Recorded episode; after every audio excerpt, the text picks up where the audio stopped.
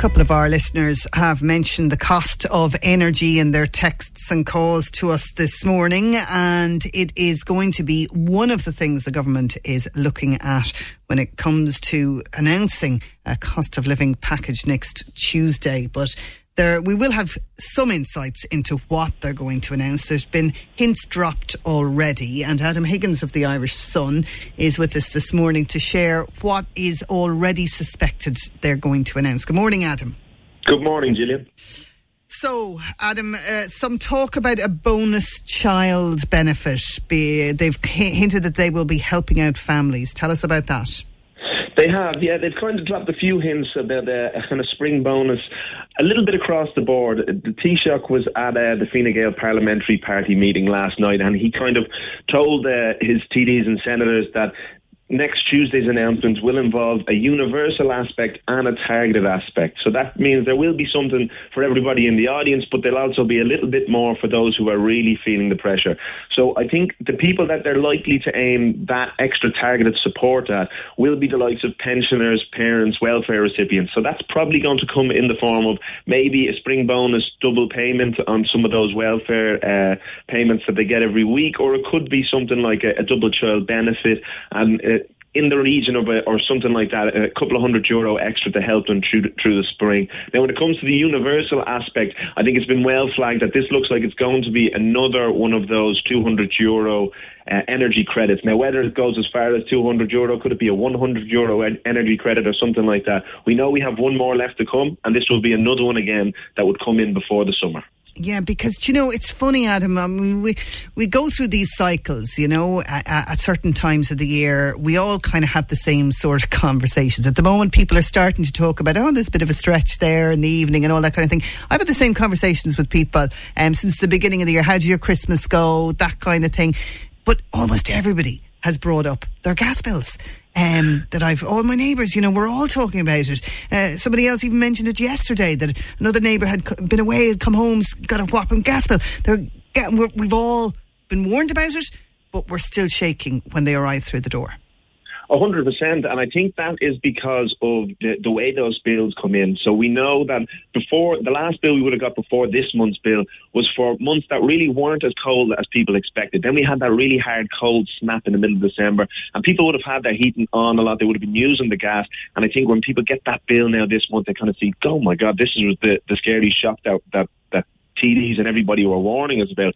And the thing is that we've seen, depending on the weather, we've seen reports recently about could we have a beast from the east too at the end of this month and into next month and that sort of thing. And if that comes in, that could be really harmful for because the, the problem is a lot of houses will be like, and I know I was doing the exact same before Christmas itself, was wary about how often you turn the heating on. And if it's cold, well, you're all right. I'll put a jumper on yeah. maybe inside that sort of thing, and I'll, I'll keep it off for another hour. Or, or, and I think the government is concerned that people will do that during really cold weather, which may come out of this beast from the east too. If if it does come. So I think this is where this extra credit is coming from because they don't want people to to forego turning the heating on and maybe you know making themselves sick from sitting in the cold and that sort of thing. So I think that's where they're thinking about this. They've seen the shock level of that bill that we've got this month and they're concerned about it. What about uh, a fuel allowance sum, and what about the the excise duty set to be cut? On the fuel allowance, I think that's probably where they're talking about this targeted measure. That is, that is a group that could really use that extra boost. So I'd, I'd be surprised if there was no extra payment for the fuel allowance or a double week payment or whoever it works for the fuel allowance. I'd be surprised if they don't go somewhere there with that or maybe even widen the band a little bit. When it comes to the excise, uh, that's an interesting question because there's a couple of different, uh, that, excise tax is a couple of different ones that they need to, to think about. There's the one on the petrol and diesel, there's the one on our home energy bills, which has also been reduced. And there's also then the VAT for the hospitality sector. So those are the three big tax areas that need to be considered. And they need to bring those back up again before the next budget. Otherwise, that's going to roll into the next budget cycle and will cause all sorts of headaches for them when it comes to next year about how they unwind that. So I think what from the signals you're getting from ministers at press conferences and the way they're answering questions about this, it looks like they're going to try unwind those three over the months. Now, I'd imagine the VAT will probably be the one that comes first. That's the one for the hospitality sector. And so, I mean, I think um, Mr. McGrath said the other day that if they were to keep that uh, low 9% VAT instead of the 13% that it's supposed to be at, if they're to keep that in for the end of the year, it would be an extra 500 million. So that's a huge amount of money that they could be bringing in and using elsewhere.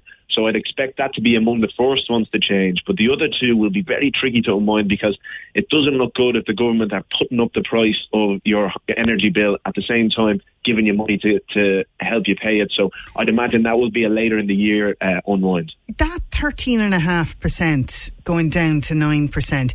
Does that affect all hospitality? I mean, is that your down to your takeaways and you're going out for a, just a meal, or uh, as well as your high end staying in a ho- hotel maybe for uh, a weekend or a week?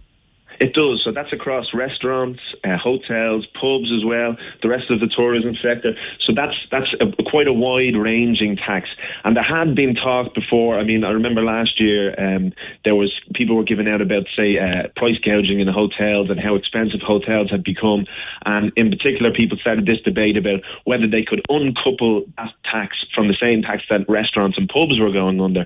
Now that has been ruled too tricky by revenue to handle that sort of a situation. They couldn't do that as quickly as they wanted. So, say if they wanted to do that now this month, so that they could keep the tax in the the low t- tax in for restaurants and pubs, but charge a higher tax rate for hotels. It's it, they haven't got the time to do that now. So that's going to be sticking as that broad brush, and it will impact the price of eating out. So, I mean, if they keep that tax, if they change that tax back to 13%, you can see the price of when you go out to eat, you'll see that go up in the next couple of months. Yeah, I won't be going out to eat, so I'll be bringing my sandwiches everywhere. I mean, th- that's just what I'm wondering, and that is what the hospitality industry are kind of saying that you're, you're either looking at massive job losses across the hop- hospitality sector or, you know, a loss of revenue in terms of people not going out because prices have to increase by so much. They are, yeah, and the the industry met with uh, Minister McGrath earlier this week and, and warned them about the look there could be job losses if you bring this up.